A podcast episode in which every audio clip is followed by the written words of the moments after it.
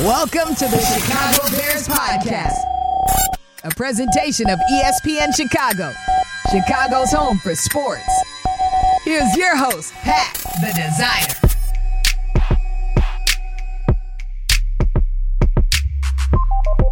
Not our normal setup, but still the Chicago Bears podcast coming your way live from training camp. This is pretty cool, actually. Pat the designer, Courtney Cronin in the building.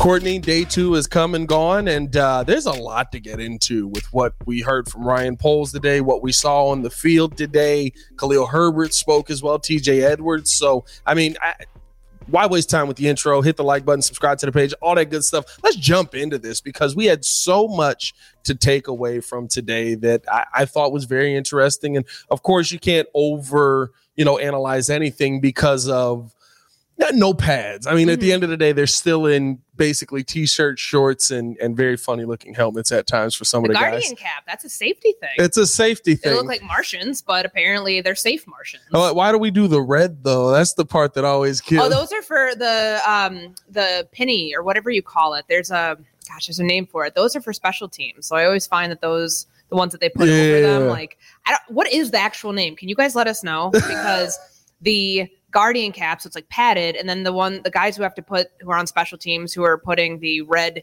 cap on, like it becomes even weirder. it, it, it's It's a it's a weird pretty vibe. weird setup, but Yeah. Even with all the weirdness, we still got a lot to see out of training camp today. I think day two is filled with uh, tweets about Tyler Scott and how he looked, the young man, and of course what Justin Fields still being able to do a little bit of a more of a struggle today outside, but I mean he still looked pretty good in this offense. Again, a very limited pass rush. What'd you see today that really stood out to you about what this Bears team is uh, kind of putting together? well, we know DJ Moore and Justin Fields have that connection. It is very good to see, like, you kind of expect now, okay, there's going to be that splash play every day. Yeah. Yesterday, it was the one where he hits him on a deep pass in the end zone. And, and it was just a really cool moment to see how that connection is looking in real time. And Yeah. then today, the offense got off to a little bit of a slower start, but I think the first DJ Moore, Justin Fields moment came in seven on seven about midway through training camp today. And then they had a play over the middle of the field in 11 on 11. So that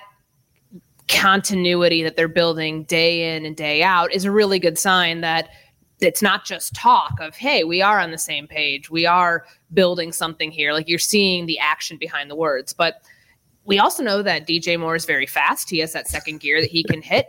It's cool fast. to see it from Tyler Scott because Yes. that was one of like he was one of the I have the stats somewhere. His his success on post routes for touchdowns in college led FBS last year. I think he had nine of them uh, during his final year at Cincinnati.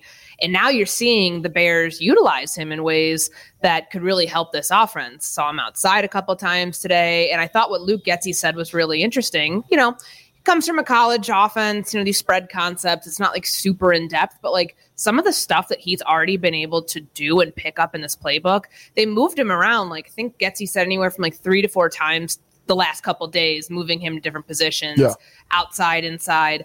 And that's a great sign that he can fill a multitude of roles here. Because if you think about the depth chart, it should be a clear cut DJ Moore, Darnell Mooney, Chase Claypool, you know, whoever's number two, number three, I guess we'll we'll end up finding out in camp. But then seeing what Tyler Scott can maybe carve out for himself this year, and maybe he's the speed guy, the vertical threat, line him up on the outside, have your guy who can win the matchups on the side, kind of what they wanted Velus Jones to be last year. Yeah.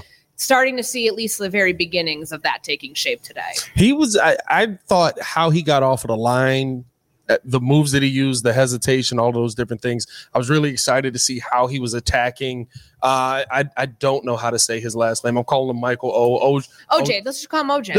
do we want to do that on a football That's show? they called him last year, Michael Ojemudia. I- you know, I- I, and I and Michael OJ. Yeah, with all due respect, I know that I've bu- I've butchered his name on radio earlier. I'm butchering his name now, but I think it was Flu said, "Yeah, OJ." Like Yeah, yeah. just call OJ. Okay, all right, we call him Because they probably can't. They they probably don't want to get it wrong either. It, I, I thought that you know how he was able to attack was really good. Again, it's nothing that you're taking away and you're saying this is exactly why this guy's going to move up the depth chart. But we did talk with Luke Getsy earlier, and, and he was not sitting there telling you that he's going to be a guaranteed number three, number two on this depth chart uh, going up against these teams, right? He, he talked about Tyler Scott saying, I don't have him set where he's going to be yet, mm-hmm. just because there's a ton of evaluation to do. But I'm also not putting a limit on what he can get to. And it seems like he's really impressing a lot of people in this building right now. Because you think about like the fourth through sixth receiver spot on this roster. We know that Equanimeous St. Brown is going to play his way into one of those. He's had a good camp so far. It's he been two yeah. days, but I think some of the intermediate routes, some of the underneath stuff that he's been, and even like a, I think he caught a screen pass today. Um, that stuff's important, and we know he's a good blocker. They yeah, need that heck of a offense. blocker. But then, you know, spots five and six the team's going to give Velus Jones Jr. every chance to make this team. You don't, you have to justify that third round pick. You yeah. can't give up on him after one year unless there was something so egregious where it was like he can't be on the roster. They're not at that point. I honestly think he's going to bounce back pretty well yeah. for this team um, because he doesn't need to be one of the main roles. He needs to be a gadget guy, a jet yeah. sweep guy, and even Matt Eberflus said that yesterday. That's kind of where they they really like him. So then figuring out, all right, that sixth spot. Of course, Tyler Scott's going to be on this roster. He's a fourth round pick. They they like him a lot. I don't see any way he's not on the roster. But what is his role? Yeah. It sounds like he could, just from what Getsy was saying, it's not, you know, they're never going to put a cap on players, but I feel like he could end up playing a considerable role for this offense yeah. early on by the way that we've seen him already fit into a couple of the different things they're running offensively and do pretty well with it. I mean, you can take what you want from like the one on ones, you know, the individual stuff. He did the touchdown yeah, that you're referring that to. That was the one on one, yes. OJ. Uh, so we're going to refer to him as. Um, just call him number 26. Let's go 26. 26 yeah. feels safer. it does. It does. Uh, we don't want to get ourselves in trouble. But, um, you know, that his speed and acceleration on the outside there was really impressive. And then in team drills, when he caught that other touchdown, like the his separation, like his yeah. ability to kind of you know find himself in, in, whatever the situation is and figure out all right what's that next gear i need to get to yeah. so i can create that space between myself and the db like those are hard things to do. A lot of guys really struggle with that and i don't feel like he's you know had any sort of like hiccups with that early on. It is two days in but you're already starting to see like one of the biggest elements of his game which yeah. is that athlete. He went into college with the athlete label because he, he can do so many different things that athleticism is yeah. on display in training camp. And I can't slight. Listen, I've been one. I will always be a person that I will criticize you if I don't believe in you and if I think that you've done a bad job. I will praise you when you prove me wrong. Two days into training camp, Velus Jones is starting the path of absolutely proving me wrong. He has looked good. I've seen him go up across the middle a couple of times mm-hmm. and snatch a couple of passes that we know would have bounced off his hands last season. I've seen him catch a deep ball, uh, uh, I believe down the right side in one on ones. If we're going to praise you know, Tyler Scott for his one on one, Velus Jones did the same thing down the right side, caught a deep shot corner of the end zone from Justin Fields. Great throw, great catch. Um, and and just what we've seen from him, you can. It feels like he's such a more confident player in this offense now. Like even his second year, you can see the growth. Of course, he's uh, right now, especially with uh, Dante Pettis not being here mm-hmm. at this point, he's been getting that first kickoff, the number one kickoff uh, um, duties right now, and, and he looks good. He's he's bringing the ball in. Doesn't seem like he's having trouble when they're practicing the punt either. Of course, it's not a yeah. real game situation. It's very early on with no pads, but it does seem like he's improved, and I will give him all the credit in the world for for working hard this offseason to get himself to a place where he does feel comfortable. And you know, knock on wood, he hasn't had the injury issues. Yeah. Remember last year it was that hamstring that just would not go away, and those soft tissue injuries that linger can end up really setting you back. And I I think for him, it's kind of what we heard like I don't want to use the word the excuse because I really do think there is a lot of validity to how complicated this offense is. But that's what we kept hearing about Chase Claypool last year when he got here, and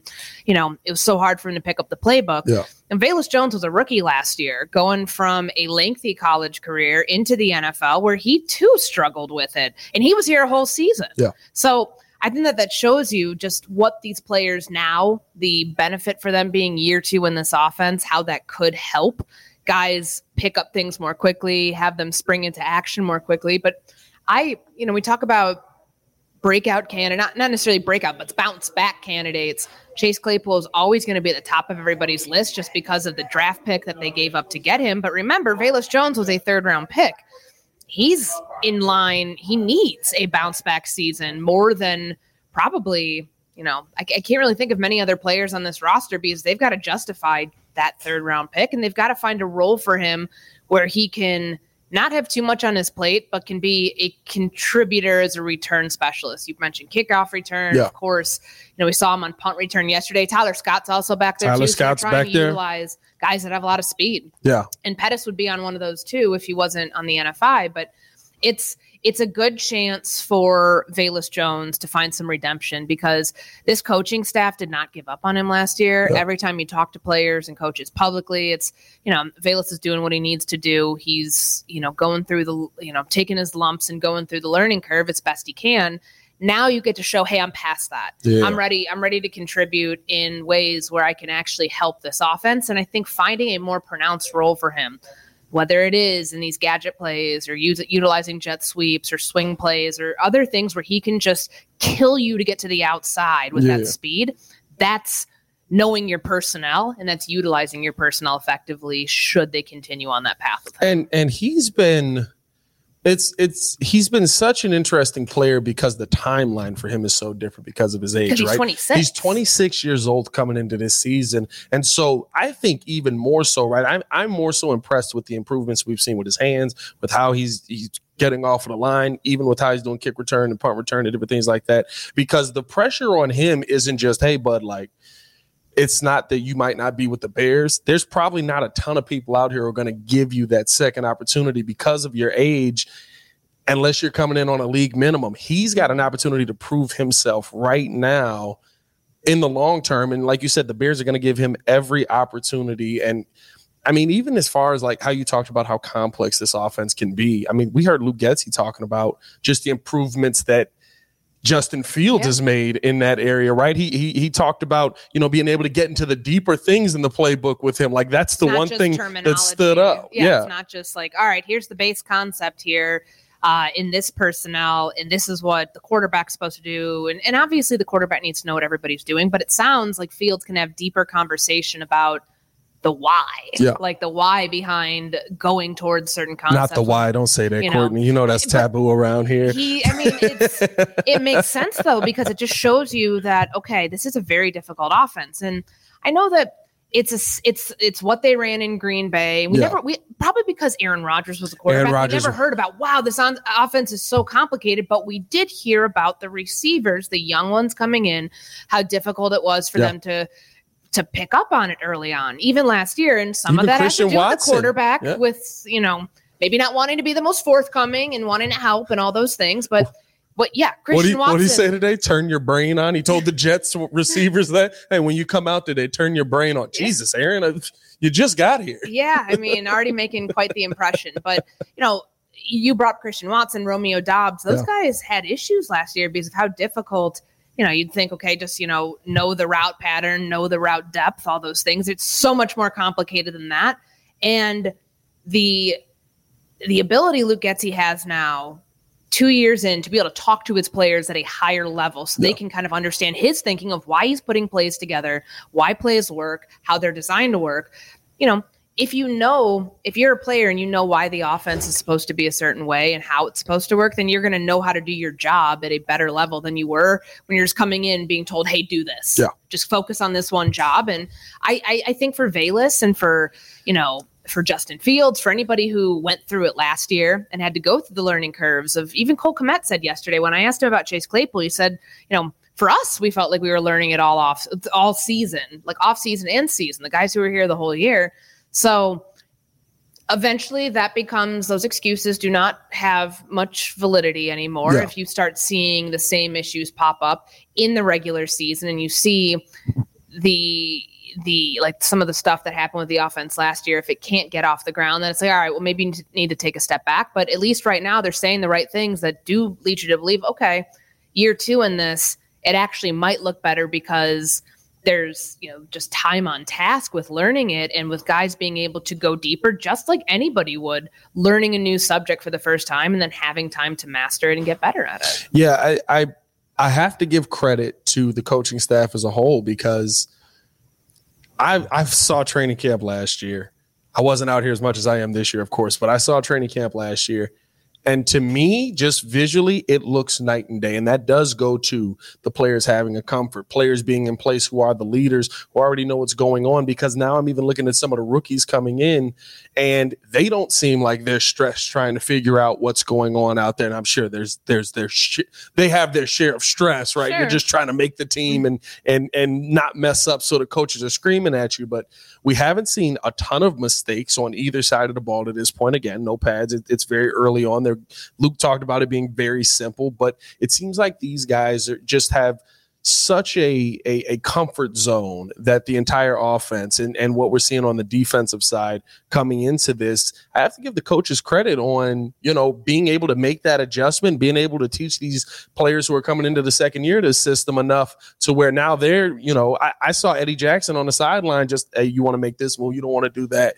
Being able to teach the younger guys what what they need to do. Yeah, I mean, there's that trickle down effect. If you can be a good teacher as a coach, then your students meaning the players, can then be good teachers in their own right for the younger players. And one thing I gather from Justin Fields' ability to consume this offense and know it like the back of his hand and, and be able to talk about it at a different level in year two, that means he's going to be able to communicate it better yeah. to other players. I mean, I've been watching that quarterback series on Netflix and just hearing how Patrick Mahomes relays the play call and, you know, truly like re-emphasizing before the balls before they have to you know break the huddle like how things are going to go from the moment the ball is snapped to what the outcome should be which yeah. should be a completion a touchdown whatever like that shows you a higher football IQ. And Fields has had that. That was, you know, that's always kind of been his MO. That he's an incredibly smart player. But now that he knows this offense even better in year two, that's going to help the younger guys coming in because he can simplify what he, what's being asked of certain players because the quarterback's got to know what 10 other guys are doing.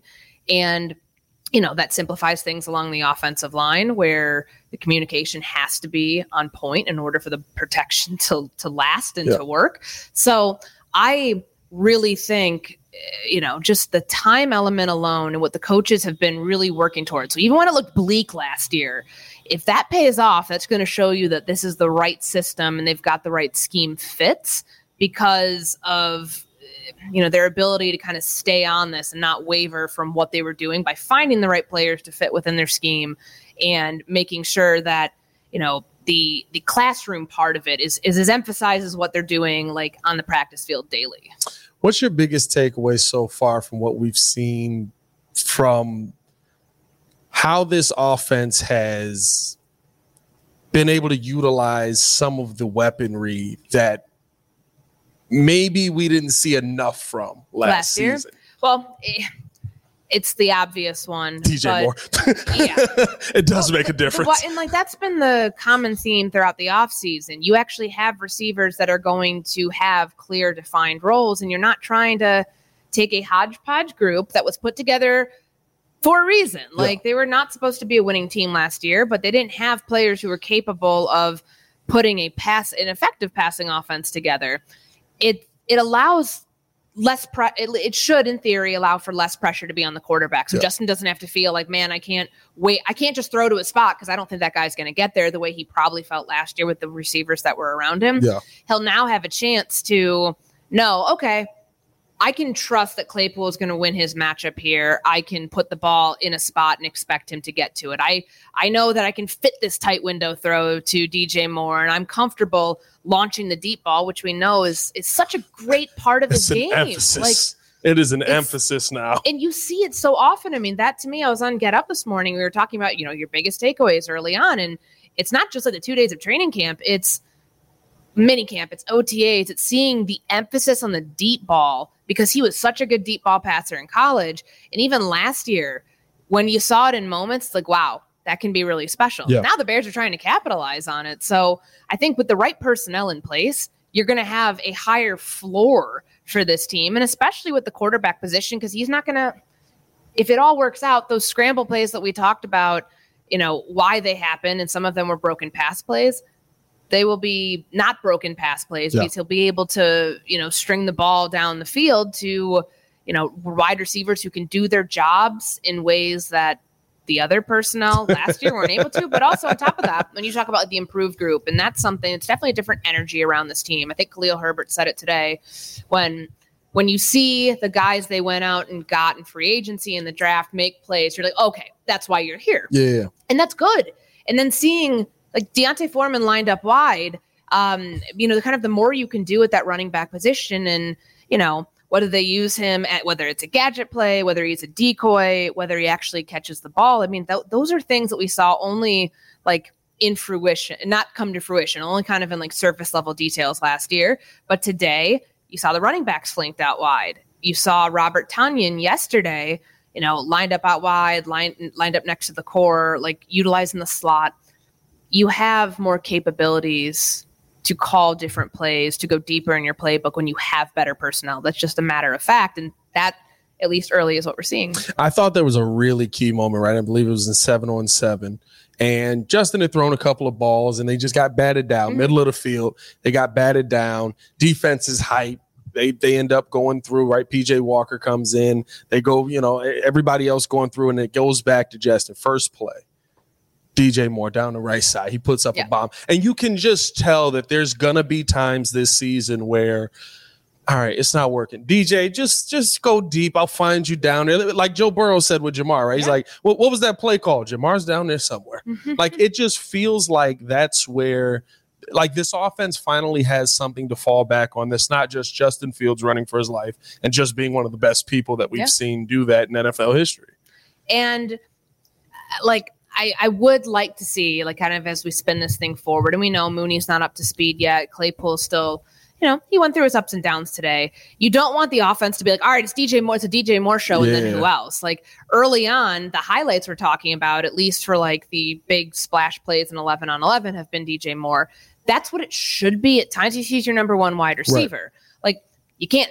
This team doesn't have multiple number one wide receivers on the roster. Most teams aren't constructed that way, but the fact that it keeps coming up again and again is very encouraging. But I I also think that, you know, the like what we've seen from Justin Fields so far, like his growth, even just like kind of marginally, like when you're watching him you know, with the new personnel, for example. So like I was kind of, it, it's hard to tell until they put pads on. Like, right, right, all right, you know, that's a sack, that's a sack, that's a sack. If that would happen, but if you think like, it's a joke, like go watch Khalil Herbert's yeah. interview. Half the questions that were asked to him, he's like, "We don't have pads." Yeah. I don't know. in there, in like, there's only so many ways that you can like simulate pressure and simulate for a quarterback the timing, the clock you have to have in your head. But I asked Luke Getsy about this. Like, there's got to be a concerted effort for Fields you know, he his fatal flaw coming out of college was holding onto the ball too long. Yeah. Like take the check down. Take the check down, take the quick throw, take the slant, take the, you know, so whoever's in the flat. And we saw a little bit of that today. If they can continue to build towards yes. that with the new personnel that they have, that's going to be an element which sounds so simple in theory, but it's going to be an element that's of critical importance for this team and this offense. And I think even a little bit of growth from Luke Getsy, right? It, it felt like a lot of times last season, Cole Kmet wasn't in that spot for him to be the check down. And so, you know, having that big body there that Justin Fields can be like, oh, well, he takes up half the field. I can just throw it his way and he's going to be able to come down with that. And I thought Coach Flus really said something. We, we brought it up on the pod yesterday, but what does having Robert Tonyan on this team do? Mismatches, mismatches, mismatches. You're going to be, somebody's going to be one on one. If you're in a 12 personnel set, somebody's going to be one on one. And so I just, I, I think that the Bears offense, at least what we're starting to see build up right now, is the makings of an offense that not only can be potent, but can be extremely efficient because of the decision making that Justin Fields is starting to do with, okay, the deep shot isn't there. I'm gonna just take the check down. Oh, and by the way, if the check down's not there, I'm Justin Fields. I can also just yeah. run for 12 yards if I and, need to. And that's conditioning him to of course, those are progressions, reads, going through all the options left to right, however they want to do it. But knowing that you have other options other than if it, if the like locking in on one thing and if it's not there, taking off and running. Yeah. He now has options that make sense that are not just like one dimensional, where it's like, all right, well, if this isn't open, we're kind of SOL. I've got to you know, tuck and run, or I've got to throw the ball. Like even throwing the ball out of bounds, I think it's a skill that a lot of quarterbacks like still sometimes he struggle. Still with. hasn't done that like, one enough to that's, me. That's probably like again, check down seemed like such a simplified concept, yeah. but they're in a simplified portion of you know the playbook right now and getting those main concepts down to where DJ Moore is probably not always going to be open. They're probably going to send two defenders to his side. They'll probably play cloud coverage, bracket coverage, double him, who you name it. Yeah, like yeah. he's a very talented player. He's going to draw attention of def- defenders. So then, how does Fields respond to that? And you won't be able to tell that until you get into the regular season. Yeah. Because that's just not something. I mean, training camp, they're focused on themselves. They're focused on getting the offense to a point where they can go out and play a preseason game, and they feel they can like they want to see certain things they can evaluate. But eventually, that's what you'll be able to judge Justin Fields on. Is he like the number one question I think a lot of people have? it Can he get rid of the ball faster? Can he not get sacked as much? Yeah. Some of that's on him in finding other ways to be efficient within the offense, other than you know what we saw last year. You know, certainly the deep shot, but also tucking and running. Yeah, and I mean, I think that Justin's going to have an ability to. I, I saw, you know, he did a couple of screen passes today, little touch pass type things, and it might seem like nothing, but having the ability to just drop in a, a screen pass when the pressure's coming in your face, and they, those are the things Those that. quick throws are super important, and it's hard for Yeah. quarterbacks sometimes. when I covered Kirk Cousins, I remember well, yeah, the screen pass was like a difficult thing, and you think, okay, of course the pressure's coming at you, the pass rush is coming at you far quicker. yeah, And you know it's a, it's a hot route more or less, like it's a glorified hot route because you're probably gonna have a free rusher, and if you have you know somebody that's like if you've got a somebody's you know offensive lineman sitting in your lap, you're probably still holding onto the ball Right. or it didn't go far. So being able to think quickly, react quickly once the ball snapped, and have that communication, whether it is, I think we saw EQ on on a screen today, Yep. and then of course you know Khalil Herbert, that'll be a role for him. D'Onta Foreman too, and it's interesting because Carolina didn't really use Foreman in that role much last year, and so to see at least some of like the the base concepts here that the Bears are running in training camp, and then they're lining him up out wide, and whether it is a decoy, whether the ball actually might come his way, that that shows you that they're willing to get creative with Yeah. what they're doing, and they know that that can be a way to just get a quick gain and take some pressure off Fields in the process. It'll be it'll be interesting to see what this offense is going to become. I'm excited to keep seeing it grow. The, the the best part about being up here is there's some things that video just doesn't explain. I'm Sure. not gonna lie to you. When I see DJ Moore, when I see Tyler Scott run, I'm just like, oh, they're that's not normal speed. You know, like like dude, when It- Justin the talks about does not do it justice, and that's like the cool thing I think for fans, like even for us, when DJ Moore, or I think it was Fields that said, you know, he's not running 100 percent out there. This No. back in the spring. he's like, It's well, how- how, do you do that? Like how when you are at full stride but like not full speed, how do you then pick up another level? Because that's crazy when you think about what like physical skill set that takes that so few guys have. And I asked DJ about it. Yes, two days ago. I was like, "Do you do speed training? Because you're really fast." Oh, like, yeah. you know, he's like, "No, not really." I really." eat popcorn. like yeah that was his whole thing about you know whenever justin calls i go and that's the training that he does Yeah. but to have that sort of second gear that you don't you just it's just a rare thing. Like seeing that in person it's it's kind of remarkable how like how fast he is in Yeah, person. And I think we only saw we may have only seen it one time today, where he actually took off and was just like, okay, like Mhm. there's and then, nobody. yeah you got to save it like you got to be able to like utilize it in key moments like there's nobody that can stay in front of him. We got a lot. We got to talk to a lot of interesting. Uh, uh, we got a lot of interesting points from a lot of the interviews we heard today. I thought that Jack Sanborn's press conference was very interesting. He talked about how he feels like he's getting, you know, he, he feels close to being able to get off of the ramp up and actually be able to get out there and play. But you asked him a question on what happened in the offseason. You know, did he have surgery or not? The vagueness on Yeah. the answer kind of kind of threw me for a little mystery there. you know, and I think that kind of points to like his timeline of why he couldn't be in the spring, eh, you know, workouts. I think that would lead you to, bel- uh, it alluded to, yes, Yeah. something was done. And that's okay. It's just we haven't heard from him on record about that, but it would explain the timeline. Not that there was any sort of setback because this injury happened in December last year, but knowing when he's going to be able to get back because we didn't see him in any and we have not seen him in, in any of the team No. things same with darnell mooney though who also had an ankle injury and of course every injury is different um, we know from mooney that he went through the process of getting the surgery and, and ankle you know screws placed in his ankle all of that um, but he's still gearing up to being in ele- to being ready to play in 11 on 11. Yeah. So We've really only I- seen Eddie. Yeah. Eddie's the only one we've and- really and seen that came he back. he was he avoided surgery this offseason with the Lisfranc. So I think he got very luck. It's a lucky break for him that he didn't have to do anything super aggressive to fix that. But I think with Sanborn, you know, it's kind of the risk. Like, all right, like I'm number three linebacker. It's still a starting position technically, but they're in their nickel so much, you're not going to see the strong side linebacker all that much. Yeah. And of course, learning a new position, um, you know, being, uh, you know, all of the tweaks that happen after last year, and then they go out and spend most of their resources in free agency, at least early on, on Tremaine Edmunds and TJ Edwards. And then it's like, all right, well, I'm Jack, I'm Jack Sanborn. I'm the third guy in the mix here. And then, oh, lo and behold, they draft Noah Sewell. Yeah. And you've got to imagine that Sanborn probably feels some pressure on him because he wasn't participating during the offseason program. And Sewell had a really good spring, really a really good spring. Really good. And if he They made a really nice play yesterday in if training he camp. if he continues to do that, are you looking at Jack Sanborn saying, okay, you might be danger of losing your spot on the depth chart? Yeah. it's very possible. Could be. I, I I just I found that very interesting, the vagueness of it, and like you said, it probably does have to do with the timeline. But he does sound like he he's almost ready to get back out there. He Mhm. said he felt close. Yeah. You know, he, he said he feels good to go. He's just waiting on you know the the staff basically to give him the okay on that. I think he's going to be a key part. We even heard TJ Edwards talk about him. He said the second I saw this guy in college, they had one year Yeah, Well, they Wisconsin. overlap.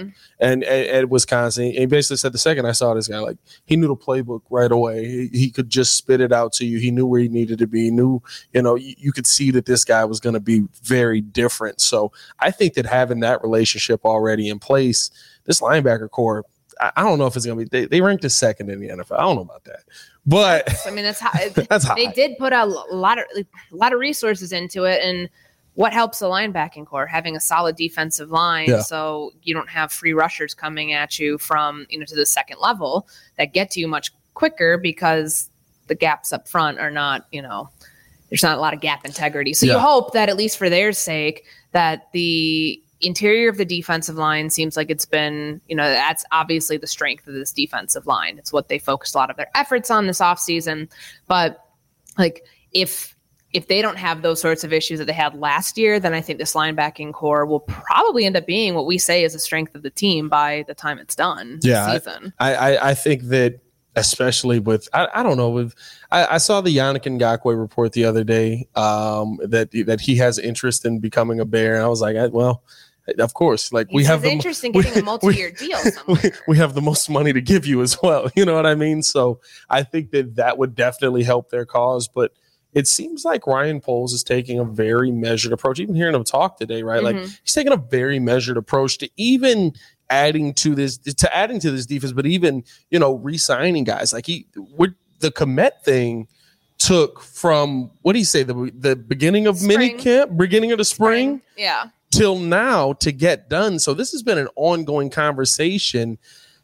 It almost seems like, and, and we heard him get asked about, uh, um, you know, what was he going to do with Jaylon Johnson a lot. Like, it almost feels like this could be something where I'm going to wait and see. You show me what you show me, and then if we like it, you'll be back. If if we don't, you know, we'll make our decision based on that. Yeah, the biggest thing I took from what Poles said this afternoon about the homegrown player Yeah. aspect, like he had somebody come up to him at practice and say, you know, the deal that they gave to Cole Kmet, who was not drafted by this regime but retained by the by, but retained by this one, is that that gave the ener- the locker room a lot of energy. That homegrown players who Ryan Poles, you know, stressed the importance of paying the guys that you draft and develop during his introductory press conference. That Jaylon Johnson and Darnell Mooney, who again, like that's the case of we need to see you get your speed back. We, Yeah, like, yeah. And there were some checkpoints he talked about, you know, just like certain analytics that they're going to use to say, okay, before we make an investment, are you the player that we expect you to be going forward? And are you the player we thought you were when we like were really getting this idea of extending you? And then of course, when it comes to Jaylon Johnson, some of those metrics are in there too with him. But I think the message Poles is sending right now is that he's, you know, there's no hard and fast timeline. Like this one with Kmet got done early. And when you think about other business decisions that are out there, edge rusher comes to mind. It's well, I'm not in any rush to do it, and unless it's a right move for us, Yeah. I'm not going to just like jump into something just to bring another body in here. They can sign vets off the street whenever they want to and do it far cheaper than going out and getting potentially a Justin Houston, a Yannick Ngakoue, any of those players. But I I think that he's made it a point to be very measured, but like never stray far for like never you don't you hear the same message every time Yeah. that he speaks about it. And it's never deviated from I'm going to do what's like the kind of the best long-term play for this team. And certainly there's some short-term like short-term things that you have to focus in on. They need to be able to field a team that's compet like that's competitive enough with the pass rush so it doesn't look like last year, but he's not going to get pushed into something like that is the vibe that I took away from his introductory press conference this week, and then you know, kind of hearing how he measured these these extensions that were done and the ones that could potentially be in the works, but also like opening that up to players who aren't currently on the roster but could be. Yeah. Eventually. No, I I, I agree 100. percent Like he hasn't, nothing has changed about him, and I think I, I I appreciate it so much coming from the previous regime where.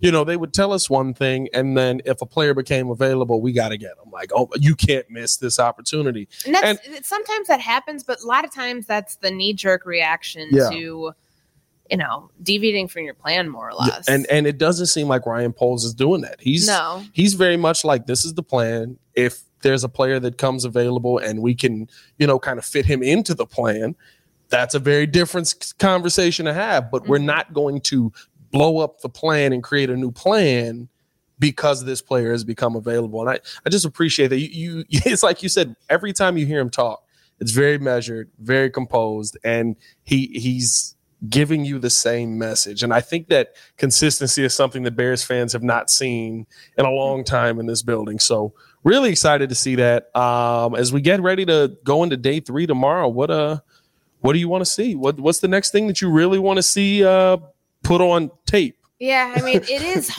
Tape ish. All right. So like the way I look at training camp, you can break it up into a couple days. So of course there's like report day and then the first day, which today really was the first Yeah, day yeah, because there were fans out and Yesterday was like random OTA day. It felt very OTA ish. Um, like, and then there's that ramp up period where it's like, all right, can we just get to pads so we can actually evaluate what running backs look like, what the pass rush will be simulated to look like? Yeah. Because of course they can't hit the quarterback. Yeah. So like that's you know You just got to put that check on there, like he'd have got killed. Yes, exactly. but like, and I bring that up because Demarcus Walker was chirping today. Oh, he yeah. was really loud. He was firing guys up. Like that's a role that I don't think they had from anyone on the defensive line last year. So how he, you know, I'm curious to see how that goes for him tomorrow. Again, I don't think we'll be able to really judge that until Yeah. we get into, you know, further into training camp with the when the pads come on. But also, like in the short term, I think the Chase Claypool thing was interesting today. So he had he had a drop in seven on seven. He had a pass that came to him that was that he bobbled. He kind of like tipped it and then tipped it back to himself in eleven on eleven. He got up a tad bit slow. Um, he jogged it off, but you know, just keeping an eye on that. But Yeah. I think the important thing for Luke Getsy to see in those moments with Chase Claypool, because a lot's been made. And of course, you know, yesterday I wrote about like his work ethic and how he feels about people questioning it and based on what happened in the offseason and the one day pup stint, all these things. Like, how does he not let any of that stuff affect what he's going to do in making sure I spend the next five weeks becoming the number two receiver on this team. Yeah. Because we know that DJ Moore and Justin Fields, that connection's there. That's a very good sign for this offense. Of course, you keep building towards. It's not like you can just take days off with that. But how does Chase Claypool build that connection with Justin Fields? We can start to see that tomorrow. Yeah. We can start to see that on Saturday. And, you know, when Mooney gets back too, I don't expect those two to have missed a beat at all because they have they have like the benefit of having the reps that they stored since, you know, to 2021 season.